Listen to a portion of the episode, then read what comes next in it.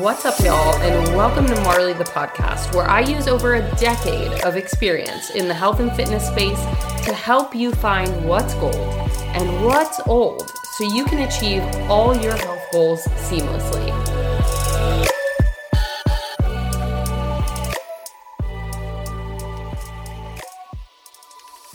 Boy, oh boy. When I say that taking up a new hobby can be the most rewarding and most humbling thing ever. I'm talking about snowboarding because for the last two months, I've been learning how to snowboard. And it's crazy because I've been on the mountain and I see these two year olds just zooming by me. They have no fear, they pick it up so quick. And I'm like, why, as an adult, is it so much harder for us to pick up? New hobbies and habits. And I'm like, but does it really have to suck like that? So I wanted to talk about some epiphanies I've had both on and off the mountain because I've realized that we approach learning new things in a specific way, and that shapes how we actually pick up those new habits. And if you know anything about me, I've talked about this numerous times how I never grew up playing sports, like none. I'm talking about at summer camp, I would, you know, play recreationally with other kids, but I never played sports seriously. I danced a little bit growing up, but that was it.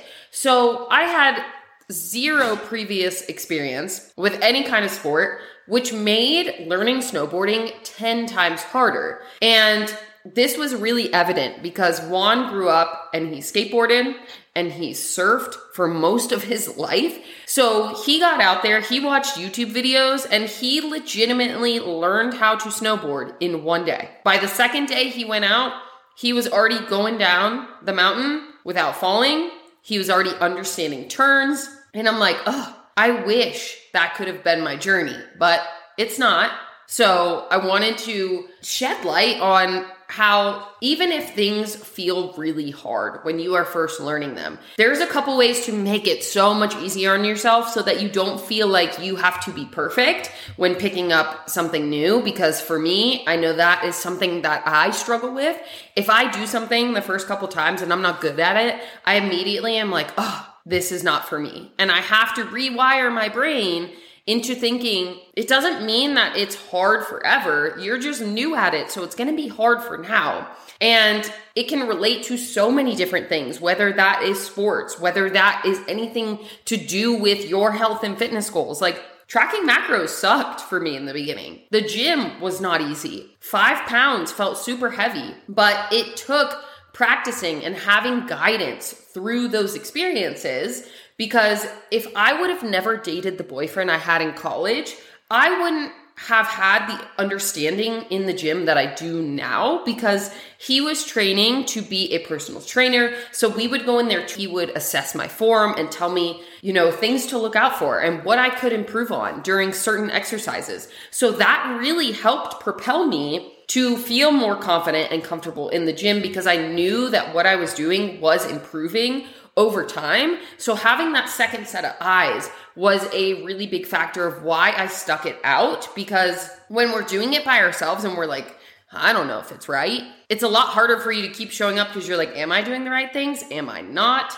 And there is a science to learning new things as well. And it's all about neuroplasticity. So when you're younger, your brain is far more plastic. You don't have as concrete neural pathways that are set, which means change is so much easier to be able to pick up. But as an adult, we have driven the same way to work for X amount of years. We do the same things, and that forms those neural pathways. So if we add anything new into the mix, our brains are like, what are you doing? And it takes a little bit more time for our brains to catch up to that new task that we are trying to incorporate. So there is more of a learning curve. And like I mentioned earlier in the episode, I talked about how there are two three year olds just zooming down the mountain. They don't have these same pathways already established. They're starting to do that, but they really can pick up skills and they have almost no fear because when I first got out there, I remember just being afraid of how others would perceive me and how that was such a big part of the journey early on because I'm like, I don't want other people to see me fall like I'm a grown adult. Kids don't have that same mentality. They just are like, I'm gonna go. And they don't have that fear. So it's really our own mindset that can hold us back when we are actually trying to get into something new. So it takes just falling and getting back up and understanding that you do so more gracefully every time. And I'll tell you what, the bruises I had early on will tell you that I was not graceful. But over time, I don't really have bruises anymore. I'm not falling as often. It's become a lot more fun because I've learned the basics and started very small. So it's not like I learned everything at once. It was like, okay, you have this down. Now we're going to add on to that. Okay, now you have that down. Now we're going to add on to that. So it's not about throwing all the information your way and being like, here you go, pick it up. It's about setting smaller goals and milestones along the way to make it more manageable. And that way you're not getting super frustrated. Because for me, if I have to do too many tasks or learn too many new things at once, I'm like, my brain almost like short circuits for a minute. And I'm like, oh my God, how am I going to piece this together? And there were even a couple times on the mountain where I'm like, this is a lot of information because I went through ski school. I hired instructors. I did three different lessons, which I would not be where I am today if I wouldn't have invested the time and energy into that. And it's crazy because I know so many friends out here in Colorado that have never done lessons. This is their second or third year living here. And they're like, yeah, I feel like I am not great at going snowboarding yet. And I'm like, damn, I'm going down the mountain. I feel comfortable. I can turn. I can veer around people. And if I wouldn't have had those lessons, I would not be nearly as far as I am now. But having someone there to personally teach me how to do things and show me ways to really understand the concepts in a way that I understand it best is huge because I'm a visual learner. I could be in a classroom and someone could tell me, this is how you do it.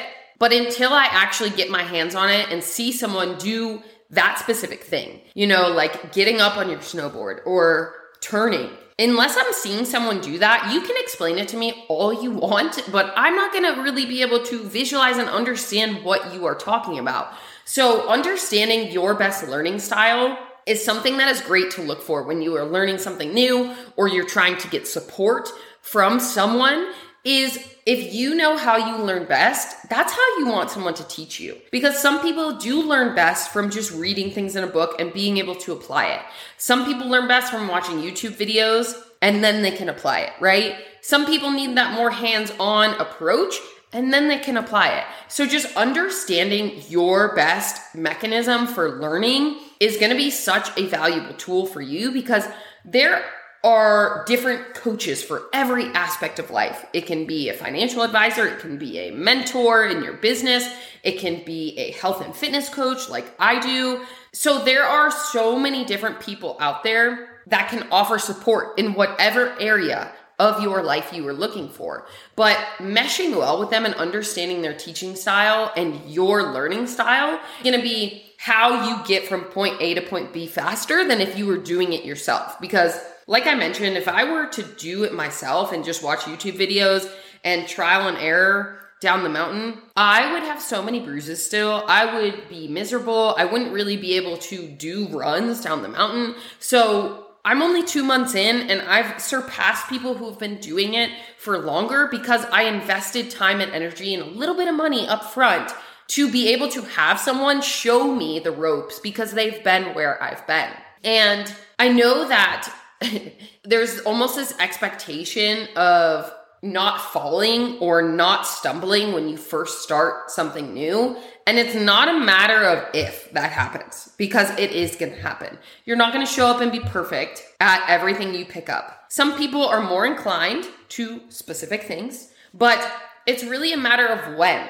When you're going to fall, when you're going to stumble or trip or not understand a concept. But it's crazy because no one else is expecting you to be great at something at first. And this is a personal struggle that I navigate on a almost daily basis because I have really high expectations of myself. And it's that perfectionism I've talked about before, where perfectionism is procrastination. It is holding you back from learning new things, from becoming the person you want to become because you're focused so much on doing it perfect that you're not even allowing yourself to show up and learn from that instance. And it's something that I've had to really call myself out on in many instances. And I've noticed this a lot, especially with snowboarding, is I'll get really frustrated. And I'm like, oh my God, I can't seem to nail this specific move, or I can't seem to do that without falling. But now that I'm a little bit of time in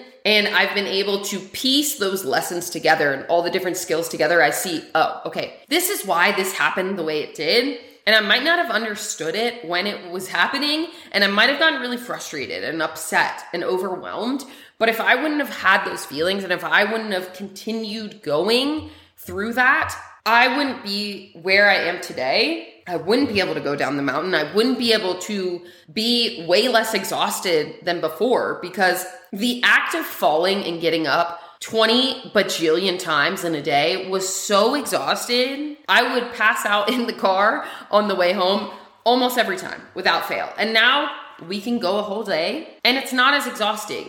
So there are small achievements and milestones to lead up to where you want to be when learning a new skill. And I know that doing it as an adult seems really, really hard, but having the right tools, having the right support, having those small milestones to be able to achieve along the way are really going to make it manageable for you to pick up anything new that you want to achieve. So don't let age be a factor in deciding whether or not you can do something because you can do anything.